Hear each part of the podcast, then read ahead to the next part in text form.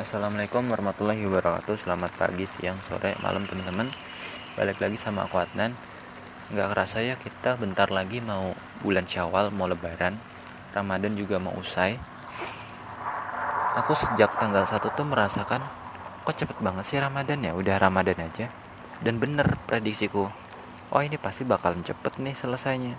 Oh ternyata emang bener.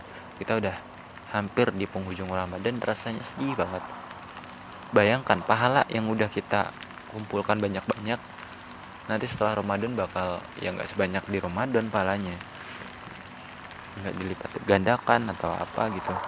Sedih rasanya sih berpisah. Terus di sana banyak keberkahan. Aku lihat banyak orang menolong sedekah membantu. Rasanya tenang aja lihat orang tersenyum ketika diberikan makanan takjil gitu. Dan besok insya Allah takbiran ya. Aku jadi inget momen-momen takbiran tuh pasti dari habis isya sampai kita sholat id itu ya katakanlah 12 jam. Itu takbiran terus. Selama berapa ya tiga hari atau empat hari ke depan tuh takbiran terus. Takbiran. Hebat banget ya. Takbiran itu bagiku adalah sarana bersyukur karena kita telah dikuatkan sampai detik ini. Kita dipertemukan dengan Ramadan, kita maksimalkan itu, akhirnya kita berpisah. Kita udah menjamu tamu kita dengan baik.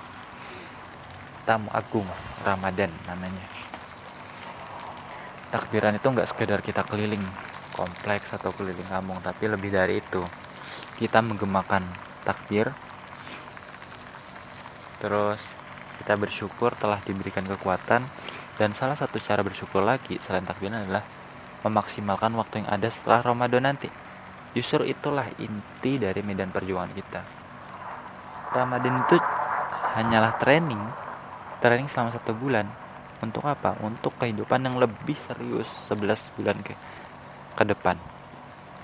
Nah, makanya kalau kita mau lancar dalam hidup itu gemakan takbir dalam hati kita. Kita muji Allah. Allah maha besar. Allah maha tinggi. Asmaul Husna intinya. Supaya kita tuh diberikan kemudahan kekuatan sama Allah untuk lancar dalam setiap aktivitasnya.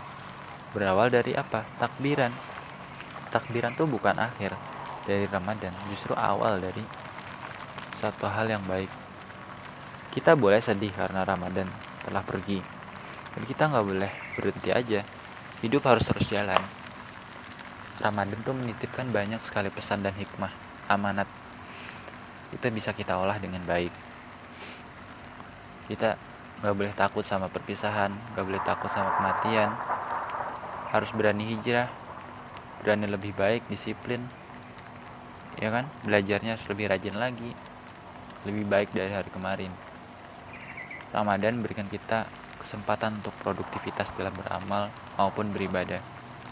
Lebih peka terhadap orang-orang miskin, orang-orang yang kurang makan, kita bisa kurangi maksiat, peka terhadap dosa dan maksiat supaya nggak mengulangi itu lagi. Ramadan itu menjaga kita dari hal-hal yang kurang bermanfaat, yang jemuskan kita kepada dosa. Oke, itu dulu dari aku. Semoga bermanfaat. Wassalamualaikum warahmatullahi wabarakatuh.